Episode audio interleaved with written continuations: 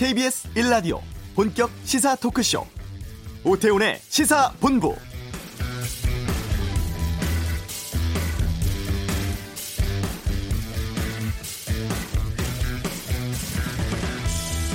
밤사이 웅동학원 채용 비리 등의 혐의를 받는 조국 법무부 장관의 동생에 대한 구속영장은 기각됐습니다. 주요 혐의의 다툼의 여지가 있고 압수수색 등을 통해서 광범위한 증거 수집 이루어진 점 등을 이유로 법원은 들었는데요. 또 조국 장관의 배우자 정경심 교수는 어젯밤 9시쯤 세 번째 검찰 조사 마치고 귀가했습니다. 이런 가운데 유시민 노무현 재단 이사장이 유튜브 방송을 통해서 KBS 법조팀이 조국 장관 사건 핵심 증인의 인터뷰를 제대로 방송하지 않았고 오히려 해당 내용을 검찰에 넘겼다는 의혹을 제기했죠. 이에 대해서 KBS는 유시민 이사장 주장이 사실과 다르다면서 어제 9시 뉴스를 통해 밝히기도 했는데 하지만 KBS의 해명이 또 다른 진실 공방을 낳고 있는 상황이기도 합니다. 의혹 남지 않도록 공영방송 KBS 차원의 철저한 진상조사 발표 필요해 보입니다. 오태훈의 시사본부 어제 조국 법무부 장관이 검찰 개혁안 발표했죠. 잠시 후 이슈에서 민주당 검찰개혁특별위원회 박주민 위원장 연결해서 관련 인터뷰 갖겠습니다. 그냥 갈 수 없잖아 신설 코너인데요. 국정감사 현장에 쏟아진 국회의원들의 말말말 집중적으로 살펴보겠습니다. 2부에는 아는 경찰 화성 8차 살인 사건 진범 논란 짚어보겠습니다. 오늘 한글날입니다. KBS 라디오 오태훈의 시사본부 지금 시작합니다. 네, 이 시각 핫하고 중요한 뉴스들 정리하는 시간 방금 뉴스. 오늘은 경향신문의 박순봉 기자와 함께하겠습니다. 어서 오세요. 네, 안녕하세요. 휴일에 나와주셔서 고맙습니다. 아, 아닙니다. 영광입니다. 예.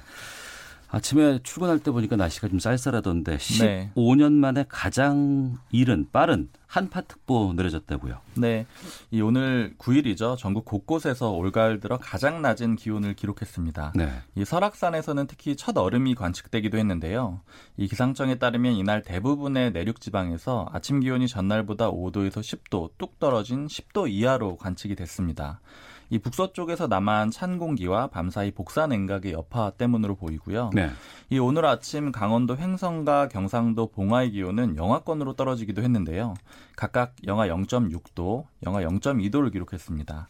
그리고 경기 연천과 포천, 강원 태백과 횡성에는 전날부터 한파주의보가 내려졌는데 네. 이 오늘 오전 10시에는 해제가 됐습니다. 음. 이 오늘 일교차가 굉장히 커서 지금 10도 이상씩 기온이 올랐기 때문에 이 건강 관리에 유념하시면 좋을 것 같습니다. 네.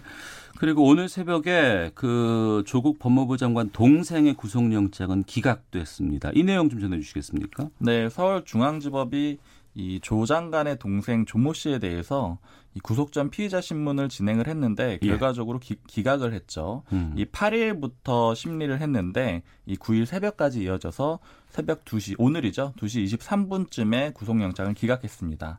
이 조 씨가 받고 있는 혐의는 사무국장으로 있던 웅동중학교에 짓지도 않은 테니스장 공사 대금을 요구하면서 이 100억 원 규모의 허위 소송을 벌여 승소한 혐의입니다. 네. 이를 이를 통해 이거에 대해서 검찰이 구속영장을 청구한 거고요. 이 법원은 이미 광범위한 증거가 검찰의 압수수색을 통해서 수집이 됐고 또 건강 상태 같은 것들을 고려해서 이를 기각했습니다. 네. 검찰은 당연히 반발했고요.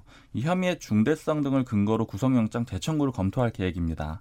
그리고 조 장관의 부인 정경심 동양대 교수도 어제 12시간 동안 어, 그세 번째 조사를 받았습니다. 네.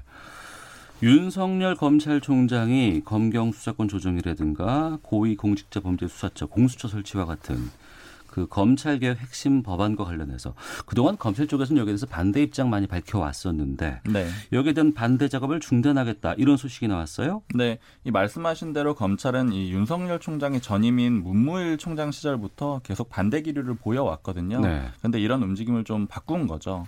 이 바꿔 그 반대해왔던 대상 법안은 이 공수처 설치 법안과 검경 수사권 조정안입니다.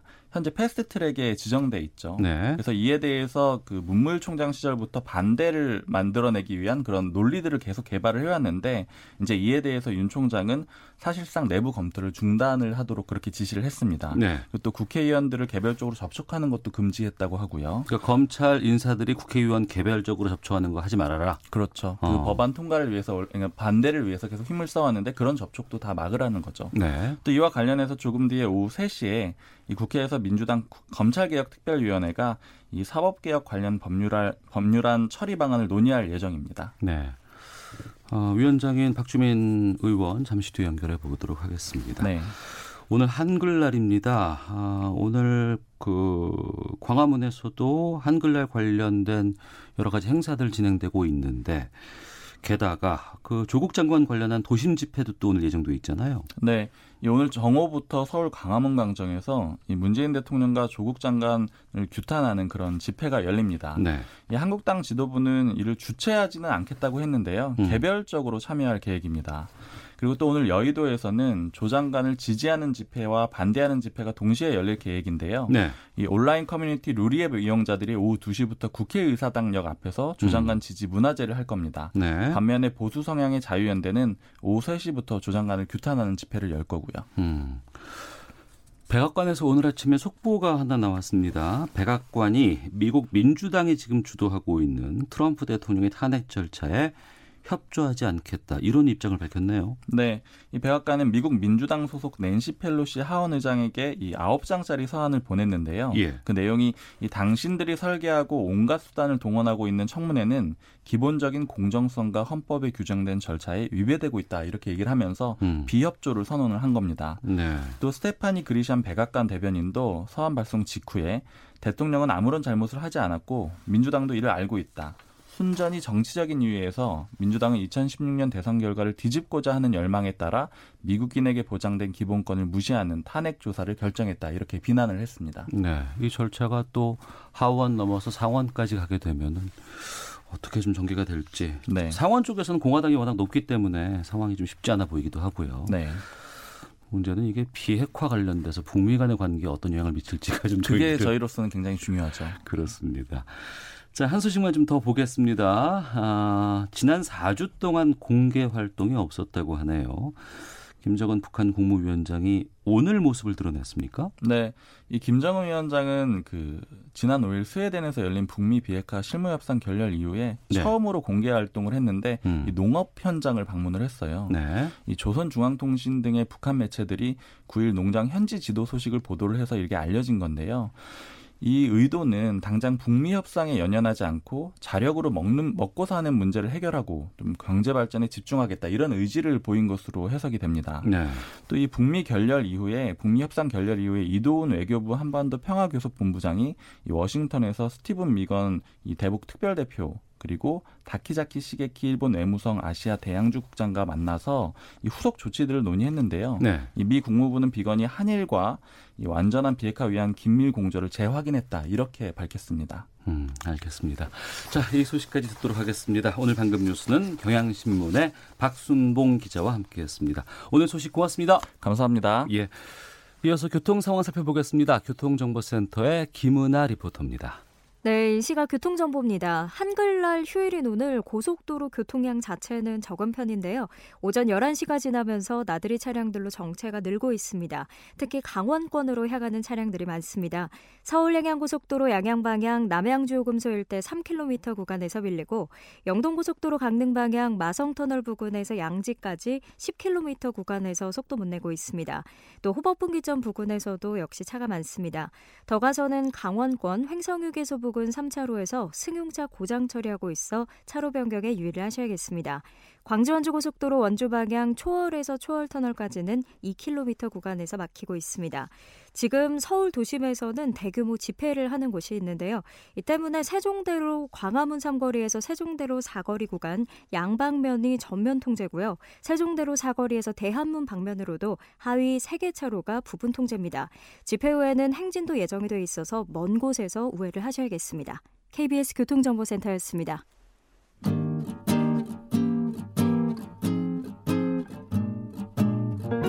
KBS 1라디오 오태훈의 시사본부 여러분의 참여로 더욱 풍성해집니다. 방송에 참여하고 싶으신 분은 문자 9730번으로 의견 보내주세요. 짧은 문자는 50원, 긴 문자는 100원의 정보 이용료가 붙습니다. 애플리케이션 콩과 마이케이는 무료고요. 시사본부는 팟캐스트와 콩, KBS 홈페이지를 통해 언제나 다시 들으실 수 있습니다. 많은 참여 부탁드려요. 어제 조국 법무부 장관은 직접 검찰 개혁 방안을 발표했습니다.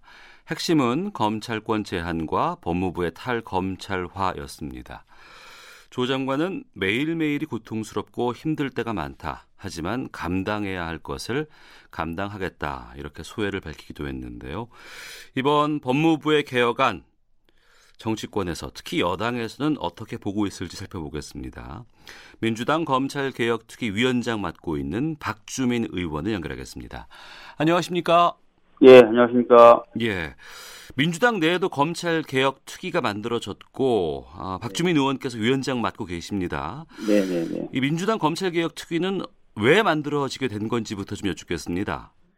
뭐 다 아시다시피 이제 곧 패스트 트랙으로 지정된 검찰 개혁 관련된 법안들이 본격적으로 논의를 해야 될 시기가 돌아옵니다. 네. 아, 거기다 덧붙여서 최근에 국민분들이 검찰 개혁에 대한 열망을 높게 가지고 계시기 때문에 예, 그 법안 관련된 부분 또 그 법안이 아닌 다른 어, 것으로 할 수 있는 검찰 개혁안 이런 것들 논의하고 추진하기 위해서 만들게 되었습니다. 네. 검찰 개혁에 대한 국민적인 관심이 높은 상황이고 요구도 많습니다.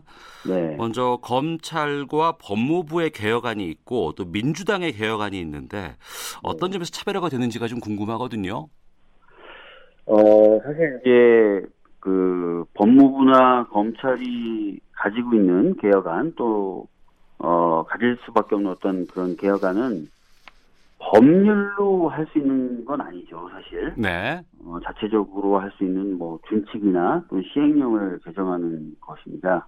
그러나 이제 국회에서 할 수 있는 것은 법을 개정함으로써 굉장히 큰 변화를 가져올 수 있는 것들이거든요. 어. 다른 부분들이 있죠. 예. 예. 여당에서 검찰 자체 개혁안에 대해서는 신용만 냈다 이런 평가가 나왔는데 어제 조국 장관의 검찰 개혁 방안은 어떻게 평가를 하실까요?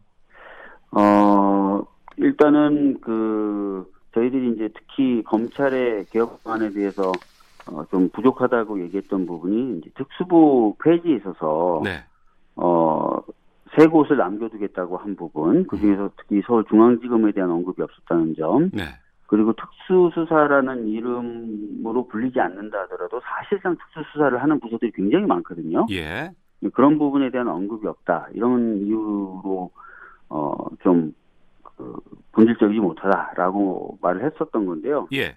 어, 조국 장관이 어제 발표한 법무부 개혁안의 같은 경우에는 이제 특수부를 세 곳에 두겠다라는 어. 얘기까지는 이제 대검하고 얘기가 같지만 예. 전체적으로 검찰이 직접 수사를 축소하겠다라고 얘기를 하고 있기 때문에 음. 어, 그런 부분에 있어서는 좀 진일보한 부분이 있다라고 말씀드리겠고요. 예.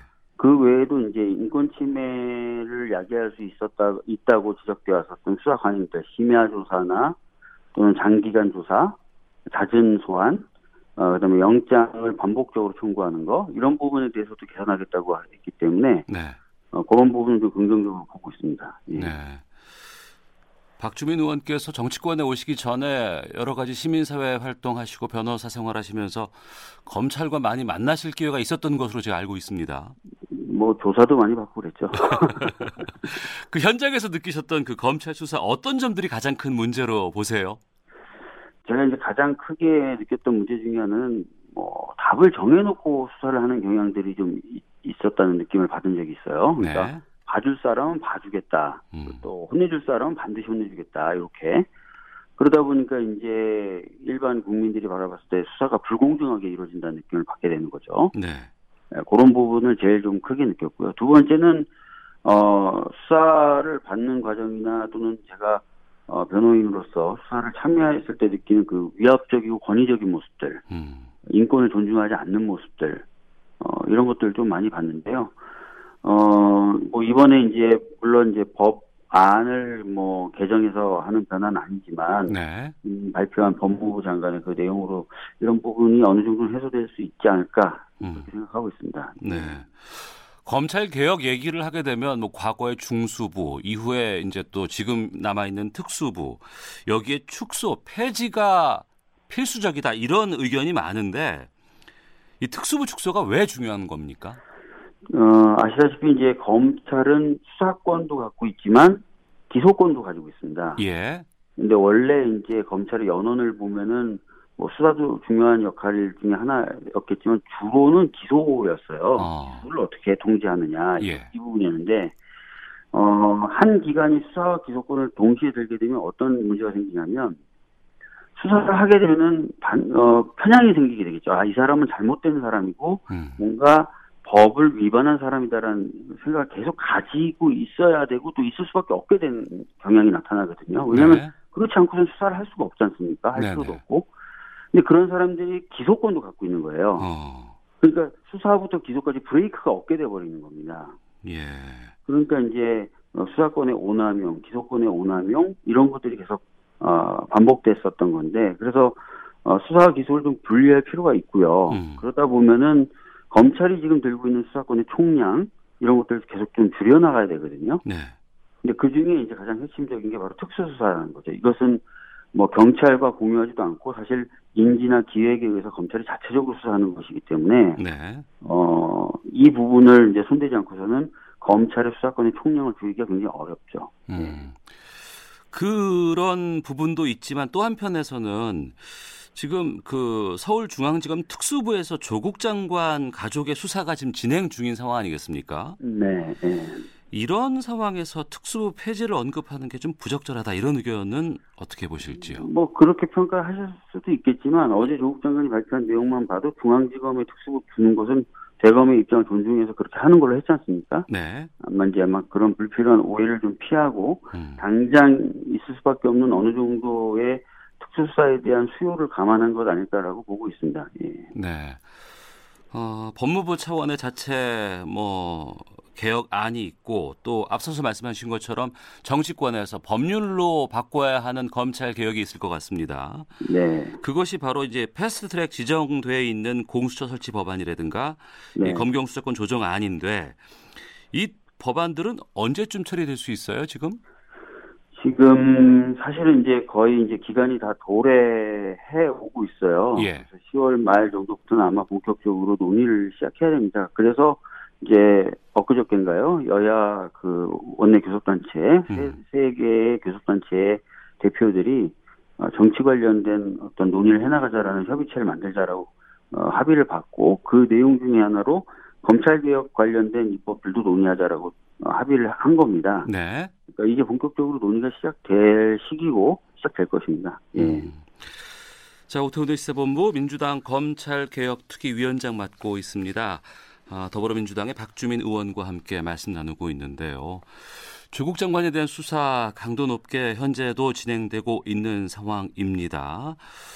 현재까지 조국 장관 일가에 대한 검찰 수사는 어떻게 평가하십니까?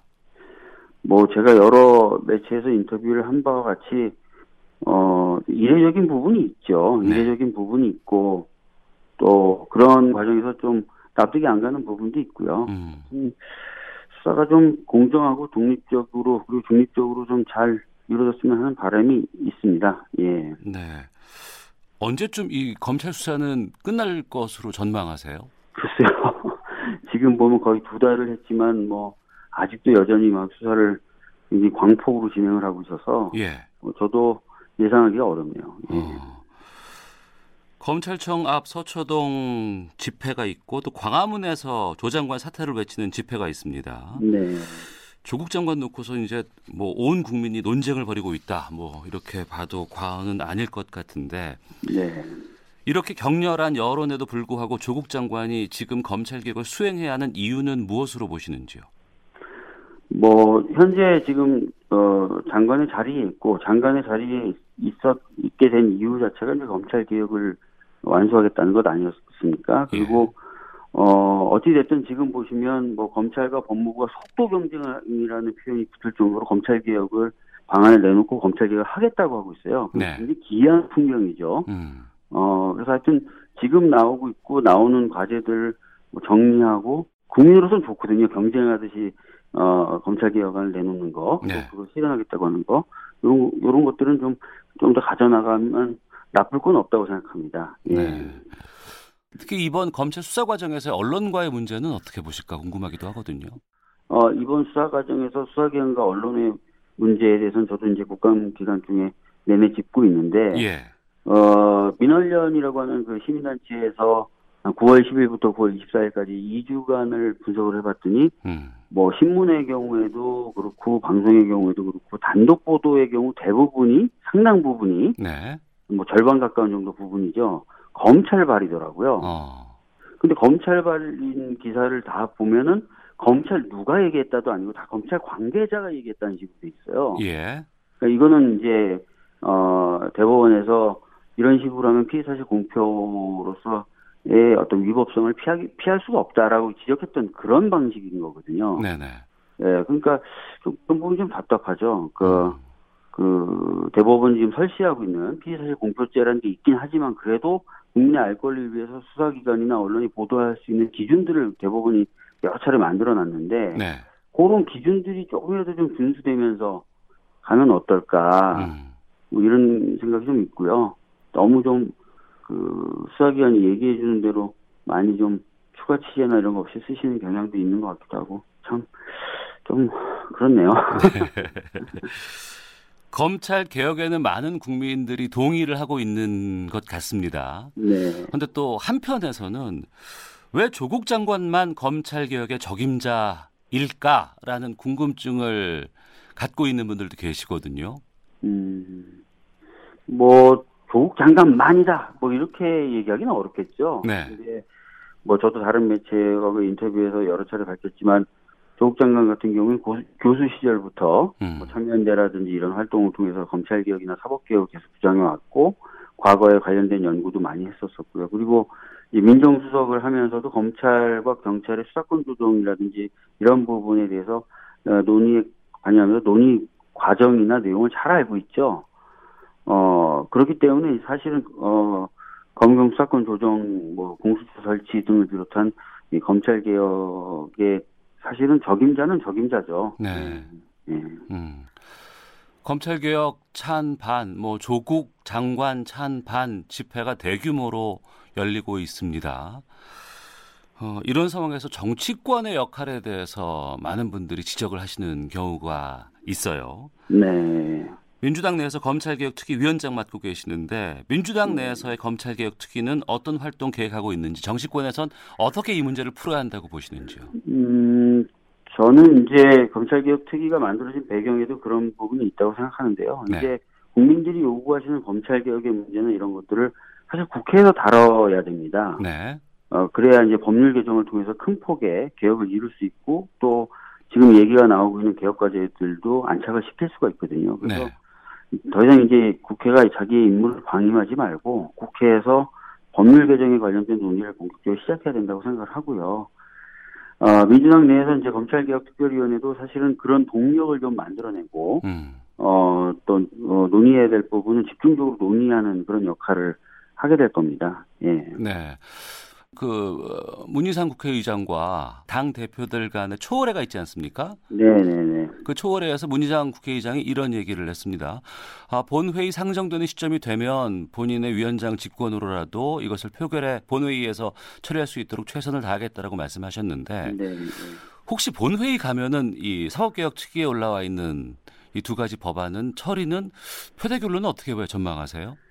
음, 뭐 조금 걱정되는 부분도 있습니다. 패스트 트랙 지정 당시에는 이제 본회의에 올라갔을 때 표결로 충분히 통과시킬 정도의 그 진영이었는데요. 그 네. 이후에 아시다시피 뭐 민주평화당, 바른미래당 등등이 분화를 겪고 있어요. 예. 그래서 지금 현재 지형은 어떻게 봐야 되냐, 이 부분을 점검하고 하는 작업도 음. 검찰개혁특위에서 좀 하려고 하고 있습니다. 예. 아, 알겠습니다. 아직까지는 거기에 대해서 좀 속시원히 말씀하시긴 좀 힘든 상황이네요. 그렇죠. 지금 뭐 이렇다 저렇다라고 말씀드리긴 좀 어렵습니다. 예. 아, 알겠습니다.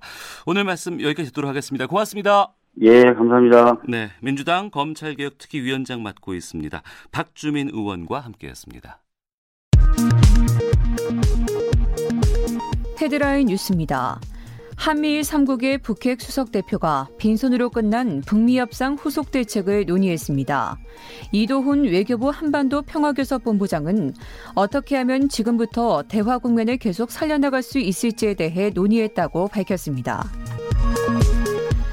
유엔 안전보장이사회가 북한의 잠수함 발사 탄도미사일 시험 발사와 관련해 비공개 회의를 열었습니다. 회의 뒤 유럽 지역 6개국 유엔 대사는 북한의 미사일 발사를 규탄하는 공동 성명을 발표했습니다. 환경부 소속 국립환경과학원은 오늘 비무장지대 철책이남 야생 멧돼지와 접경 지역 하천수에서 아프리카 돼지열병 바이러스가 검출되지 않았다고 밝혔습니다. 농림축산식품부는 내일 0시부터 기존 아프리카 돼지열병 발생 농장 반경 10km 방역대 밖을 완충 지역으로 지정해 차량 이동을 통제하고 정밀 검사 등 집중 관리하기로 했습니다. 국제통화기금 크리스탈리나 게으르기에바 신임 총재가 IMF 총재로서의 첫 공식 연설에서 전 세계에서 동시에 경기 둔화가 벌어질 수 있다고 경고했습니다. 한국에는 적극적 재정 정책을 조언했습니다.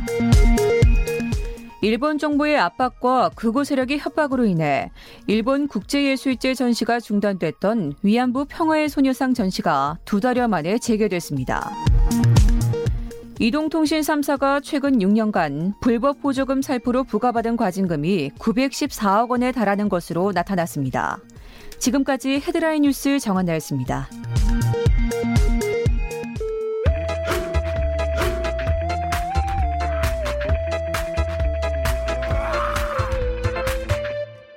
오태우래 시사 본부.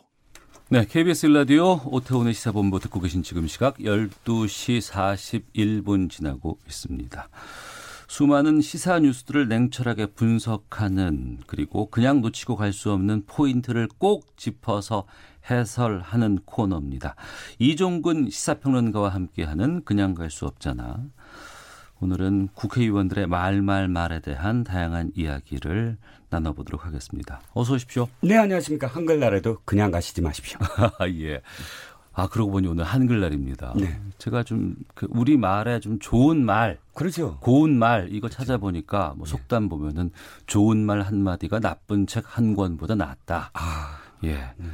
뭐 말도 아름다운 꽃처럼 그 색깔을 지니고 있다. 아. 예. 말이 있기에 사람은 짐승보다 낫다. 예. 그러나 바르게 말하지 않으면 짐승이 그대보다 나을 것이다. 뭐 이런 오. 이야기들 예. 있는데 정책 경쟁보다는 막말 경쟁을 하고 있지 않나 정치권이 특히 최근 여러 가지 뭐 방송이라든가 뭐 인터넷 등을 통해서 접하는 그 국감 현장에서의 모습들은 좀 이런 고운 말과는 좀 멀어 보이지 않나 싶습니다.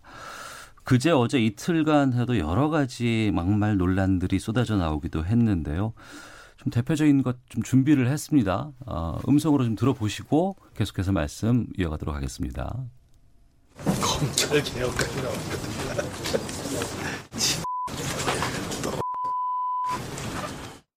누가 당신한테 저격 받았어? 연전이 웃기고 왔냐는 예. 뭐 삐소리가 많아서 무슨 말인지 잘 들리지는 않습니다만 대충 아마 감은 좀 오셨을 것 같아요. 국감 현장에서 좀 이런 논란들이 좀 많았어요. 네, 그렇습니다. 어, 사실 한글날인데 우리가 좋은 말 이야기만 해도 어, 하루를 보내야 되는 그런 시간인데도 불구하고 이렇게 나쁜 말, 특히나 정치권에서 나쁜 말을 찾아서 여러분들한테 소개시켜 드려야 돼서 참 안타깝습니다만 제가 오늘 이 기획 때문에 어, 인터넷에서 한번 찾아봤어요. 예. 그랬더니 유별나게 국감에서 욕설 내지는 막말이 난무했더라고요. 음. 예전부터. 예. 그건 뭐 정치인들만이 아니라 어떤 때는 이명박 이명박 정부 시절에는 어, 장관이 뭐 음. 뭐 유인촌 장관이죠. 네, 유인촌 네, 네. 장관이 사진 기자들한테 또 막말을 해서 아예 기억납니다. 예, 어, 예. 사과를 한 적도 있고요. 예. 그러니까 뭐 다양한 형태, 다양한 자리에서 막말은 아주 어, 오랜 전통처럼 이어져 왔습니다. 음. 특별히 또 국정감사장에서요. 네. 지금 점심 시간이라 가지고 뭐 좀 즐겁게 식사하시라고 좀 구체적인 예를 드는 거는 좀 안 했으면 좋겠다 싶기도 합니다만. 예. 그 우리가 욕설이라고 하고 네. 막말이라고 하기도 합니다. 네. 이건 좀 다른 것 같아요, 느낌이. 네, 그렇습니다. 사실 뭐 굳이 구별을 하지 않아도 전부 다 나쁜 말인 거는 맞는데 네. 어, 막말이라는 범주가 좀 포괄적인 어, 그런 표현이겠죠. 그 안에는 욕설까지도 또 포함되겠지만 네. 굳이 제가 욕설과 막말을 좀 구분해야 된다라고 생각하는 이유는 어, 욕설은 조금 전에 들으신 부분들 삐 소리. 네네. 사실 막말이라고 보통 이야기하는 것들은 삐 소리 안 나는 막말도 많아요. 음, 네. 그 안에 내용 왜냐하면 삐 소리는 주로 비속어거든요. 그렇죠, 그렇죠. 비속어라는 건 방송에서 방송 불가한 비속어라는 건 주로 남의 인격을 무시하고 남의 인격을 의도적으로 깎아내릴 때 음. 쓰이는 어떤 어, 표현들을 우리가 비속어라고 하잖아요. 네네. 그거는 좀 전에 예에서 보셨 듯이 사실은 의도하지 않고 나오는 상황들이 많습니다. 아, 감정 조절이 안 되거나 상대의 공격에 대해서 분노하거나 또 평소에 언어 습관이 또 평소에 언어 습관이 그럴 수 있습니다. 있고요, 예, 예, 충분히 우리가 뭐 입에 달고 산다고 하죠. 예, 네, 네, 그러실 수도 있죠. 어. 어 그 두 분이 꼭 그렇다는 뜻은 아닙니다만 아니고, 예. 그런데 우리가 지금 막말 프레임이라고 보통 표현하는 최근에 왜 어, 막말만 한다 국회의원들이 이런 어, 어, 기간이 좀 있었어요. 이번 욕설 직전까지 네. 그 안에는 사실 의도했다라는 그 음. 뉘앙스가 많아요. 네. 그러니까 의도적으로 의도적으로 자신을 이목을 끌기 음. 위해서 네. 이목을 위해서 센 표현 음. 그러니까 좀 더 크고 목소리 높여서 센 표현을 해야 기사화도 되고 네. 또 자기 지지자들한테 박수 받고 그럴 의도로 의도적으로 좀 아, 마음 그러니까 세차게 발언하는 것 이걸 음. 좀 포괄적으로 좀 막말이라고 표현하고 싶거든요. 예. 그래서 구분한 이유는 제가 나중에 좀 설명을 드리겠지만 사안별로 좀 이 대처해야 되는 음. 징계 수위라 이거 좀 달리해야 된다라는 생각입니다. 네. 국회가 막말 공장이라고 불린 지는 좀 꽤 된 것 같다는 생각이 좀 들어요.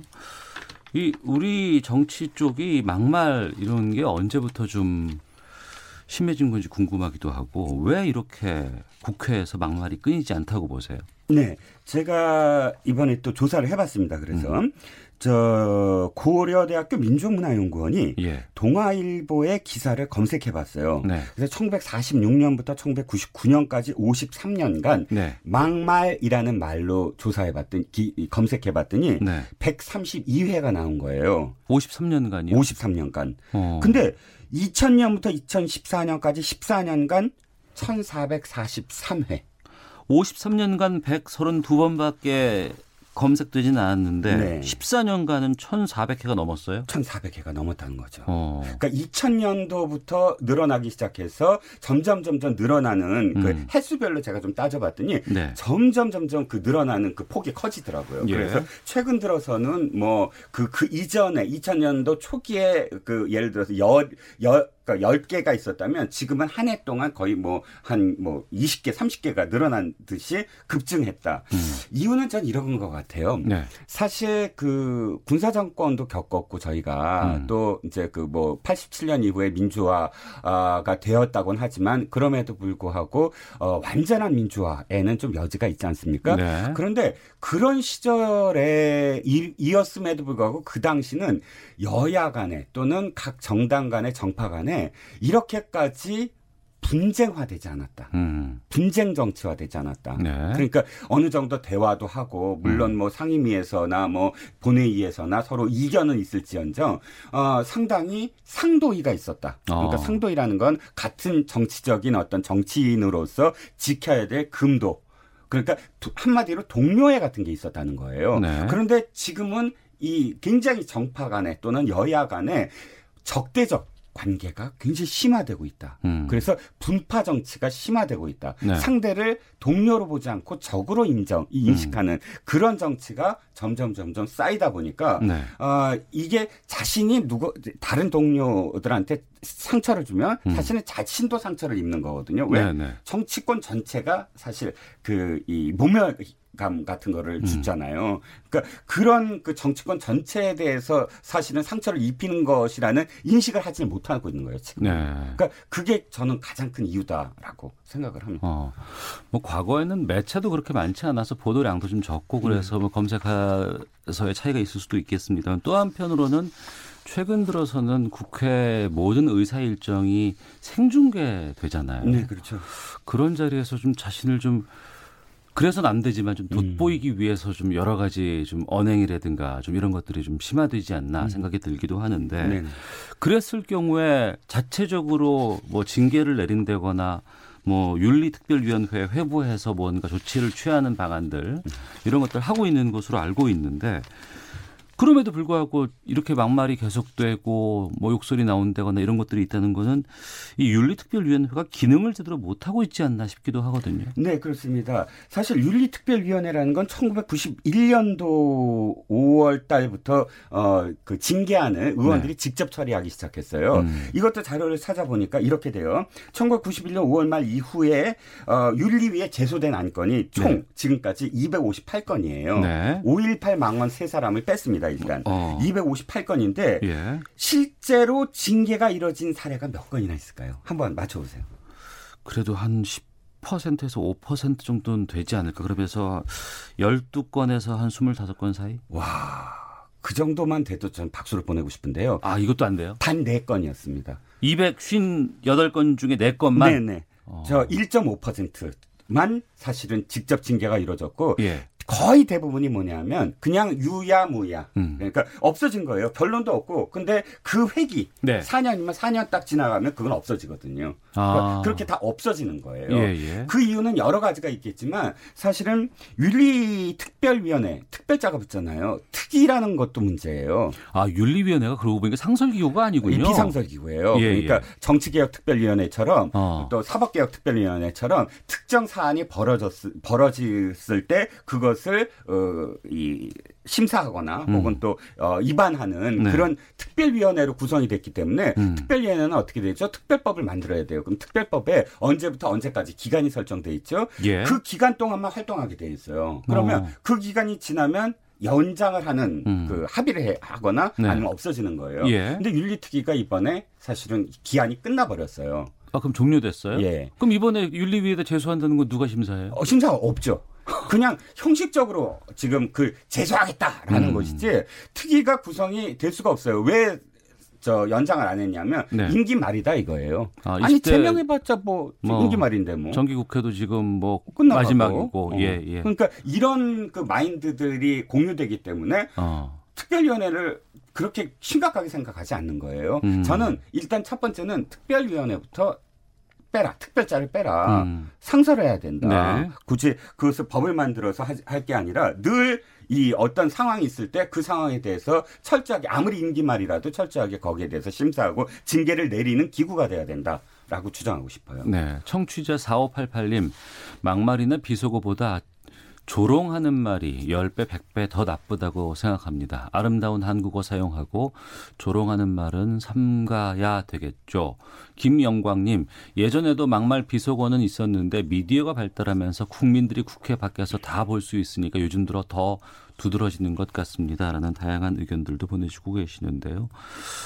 우리만 이런 건지 해외에서도 이렇게 막 막말 사용하고 막 국회에서 막 이렇게 정치권에서 욕설이 난무하고 이런 게 있는지 궁금하기도 하네요. 아 사실 외국도 어 의회에서 하는 발언들이 곱지는 않아요. 음. 영국 의회를 한번 뭐 구경해 보시면 뭐 예. 여러 가지 경 BBC에서도 생중계도 하고 하니까 한번 보세요. 그러면 영국 의회는 양쪽으로 마주보게 돼 있어요. 어. 여야야가 예, 예. 마주보게 돼 있고 그리고 어, 직설적으로 그냥 공격을 해요. 총리가 나와서 답변을 하면 음. 총리 말도 끊고 네, 뭐, 양, 뭐 일어나서 발언하고 막 이렇게 하더라고요. 발언을 하고 예, 예. 거기는 어, 500명이 넘는 의원들이기 때문에 좌석이 음. 어, 이 정해져 있지 않아요. 먼저 온 의원들이 맨 앞에 앉고 네. 나머지 의원들은 서서 있어요. 음. 서서 막 공격을 하고 단 몇 가지 룰이 있어요. 예. 를 들어서 선이 있어요. 거기 보면 어. 선을 아무리 심각하더라도 그 선을 넘으면 안 돼요. 배구 경기 생각하면 되겠군요. 어, 그렇죠. 예, 예, 코트 뭐 이런 룰이 있고 어. 제가 하나 예를 하나 들어볼게요. 어, 이런 말을 만약에 했다 어느 의회 같으세요? 저 작은 개 셋을 보라